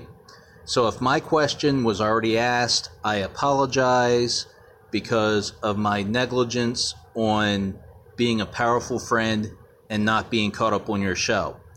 Now I'm heading in for my second viewing of Solo tomorrow afternoon with my oldest nephew, and I cannot wait to see his reactions because I hope I don't have to explain anything to him at the end of the movie, if you know what I mean. Because I have no idea if he's watched the Clone Wars, I have no idea if he's watched Rebels. That's something I really don't know. And it'll be really interesting to see. And like I said, oh my God, I can't wait to see his reactions. I just cannot wait. Anyway, my question for you this week is out of the new characters we were introduced to in Solo, who who are some of your favorites? You know, or who is your favorite new character that we were introduced to? Now, unfortunately, one of my new characters didn't last very long, and you know, Rio Rio deserves some more screen time, in my opinion. Am I right? Am I right, Kyle? Come on. But anyway, you know, I can't wait. And Corey, don't don't worry. I know you love your loopholes, and you probably have a list of characters for me. It's okay. Go ahead, give them to me, but try to keep it, you know, to at least like four. Okay, I'm gonna say four. So you know, Michelle, Carlos, and Kyle have a chance to answer. All right. I will talk to you guys next week, and may the force be with you. Now, guys, uh, you heard that, right? You heard what Jeff said. He admitted it fully. He was listening to us, and he got busy. Yada yada yada, and he doesn't know if he doesn't know if we spoke about this or not. So Ooh. I don't know. Oh like my. what? I don't know how to What feel kind of about mood? uh, What kind of mood does this podcast set? Like, geez, I don't know if we if, uh, should I be really complimented here. Is is this what, what where we're at now? I don't know, man. I, I, I, I'm part of the show, and I just. um, no, no, it's obviously not. Eh, Life, life happens, man. You gotta, you gotta, you know, you gotta roll with the punches. And uh anybody else have a cliche? Uh, No. no. Uh, put your pants on one leg at a time. yeah, yeah, yeah. Okay. Man. Um. Well, it's a nice simple question here from Jeffrey to, to end the show. So, and you, you, Corey, you heard what he said. Did I? I hope you did. Well, if you didn't, I'll tell you. You get one character. Oh yeah. One. One. Hmm. But New- I'll let Michelle start. Michelle, your your one favorite new character from Solo. Favorite new character is obviously Enfys Nest. Have you guys not really been paying attention to things I've been saying? Favorite Well, new character? Things are very fluid. We've all we're, we're always talking about fluidity. Things could change, but emphasis is a is a quality answer. I mean, come on. Like, gotta, gotta. I think she's my favorite. Like, there's some good ones. And I mean, if it's easier when you cut out all the ones that are already existing, because, like, obviously, like, you know who I'm gonna like who've already existed in the universe. So, yeah. New person, Enfys Nest. Period. Over and out. Done. Quality answer, Carlos. Um, it's tough because the, like they introduced a couple of new characters, but they kind of off them very quickly. And Oh. uh, and uh, I like uh, I, Rio. Rio. Pull up your pants. Uh, no, uh, I think you just named the show. pull up your pants. nice. either way, um, Hey, that's Corey's line. either way. Oh yeah, Yeah. M- non-committal. uh, Depends on what. I, I I'm a I'm, I hesitated a lot between because I really did like Woody Harrelson. Uh, I like the character, and but I really like Qi'ra because you don't know. Mm, There's like a darkness to her, and I'm Yeah. obviously. I mean, I don't want to speak for Michelle, but uh, yeah, you know, relationships uh, not my uh, strong point. So um, th- there's something about her that that's attractive to me, and to me that says, yeah, that's dangerous. So um, You're an idiot. I, I am completely I- 100%. You don't No, want to no. speak for me and that, like, what? I'm like horrible at relationships. Well, I don't know. I'm just taking what you gave off. I'm just saying. That's all True. I'm saying. That's all I'm saying. so uh, no, but Qi'ra definitely uh, for me is my favorite character because first of all she she lives and um man there's there's they have to be doing something else with this right like they can't just leave it like that. I, I'm Well, we hope so, but like we talked about off the top of the show, like if, if this movie's financially flopped, will they ever greenlight another? Or if they Exactly. don't, where else does she turn up? But I, I fully agree with you. They've there's too many good characters and dangling threads to just abandon all of it. yeah yeah. So for me it's Qi'ra. Point Good call. over and out. Good call. Right. Corey? Well, uh, I wanted to go to the route that Michelle did in the sense that Enfys Nest, huge unmasking, but Rio, you'd kind of said it in sense, Kyle. But uh, I'll, I'll settle on L3 just because she's finally a part of the Falcon. That was some of the no, that was a huge loophole. I just love the fact that I, I love I the love fact that that that's your excuse. It's a huge Corey- loophole. no, I just want to get three in there. I just wanted to mention more than one. Corey, See how we did you're- that? You're just a huge loophole. That's I know. you are. I know. All right, cool. But uh yeah, L three, I'm gonna settle on that. Again, just the the fact that she's a part of the Falcon, the way it ties into the OT and still makes sense is great. Uh yeah, freedom. Droid freedom now. What about you, Kyle? Who do you got? Uh, I'm go- I'm gravy training behind. I'm drafting in behind Michelle here. I'm I'm going Enfys Nest. I I know she had a Nest. small role, really, in the grand scheme of things, but that that two minute segment where she unmasks herself and and and spills her guts. Oh yeah. That's that that was man. That is, if if that's not a highlight of the movie for me, I like I don't know what it is. Like it's Warwick she was David. just so uh, great. Wa- So like Warwick what a Davis cool as well. intro into like a universe that's established. Like that's such a cool intro into the Star Wars universe. Like to us. Like Yeah. I mean that's so great. It's I, just- I just got a it's- craving so for well done. popcorn too. Like as soon as you said that, I'm like, man, I want to see it again. it, it really is like the genesis okay like that that's the greatest thing about that like it ah and han's a part of it too you know like ah so cool. Anyway, so that's that's cool. We did a good job there. We did we, a couple Enfys Nests, an L three, and uh Carlos. Yeah, the I'm for- blanking. I'm the for- blanking. the forgettable Carlos. Qi'ra, Qi'ra. Qi'ra, Qi'ra. Yeah. All right, good job, everybody. Nice job. High fives all around. Hey, come on, give me a break. I am. I'm looking at my arms here. They are like bright pink, and it's. I can't. I don't even know what the back of my neck must look like right now from all the sun I took in today. i Give feel a it on my give me a break. eyelids which is weird My lips. I feel it on my lips.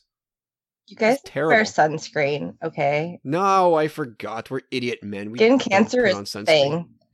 It is. I know.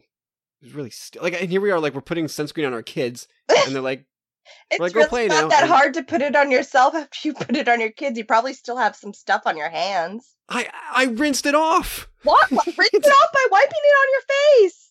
I should have. I know. Why do you sound like Jerry Seinfeld? What's the deal? Oh God. What's the deal?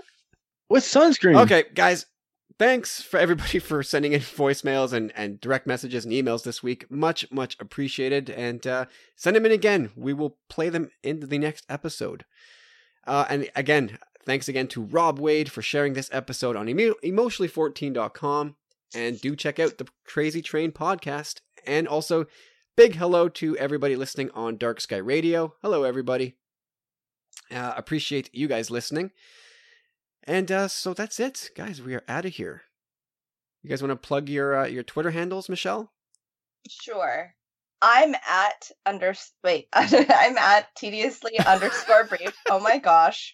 And um you can find me on Instagram at underscore wait at tediously underscore brief. Oh my god, can I redo this? No. Okay, and at traveling book nerds, where I talk about all my nerd stuff and books and like collection stuff, and you don't have to wait until Sunday for my collection update. Okay, I'm done. Corey.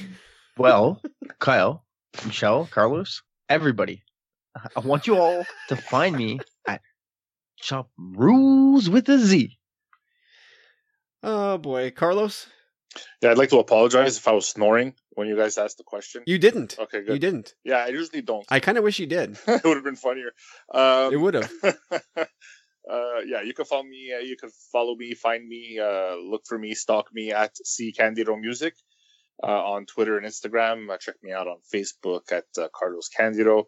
And if you want to give uh, give a shot to uh, Thinking Out Loud, uh, the Facebook page, I've uh, kind of transitioned a little bit from comedy into uh, more of a um, health, whether it be mental health or physical health, and uh, uh, just uh, important issues. It's coming back. It's, it's it's it's in the works. There's there's stuff happening, but uh, I can't commit to anything right now uh, until uh, I uh, recoup my stolen property.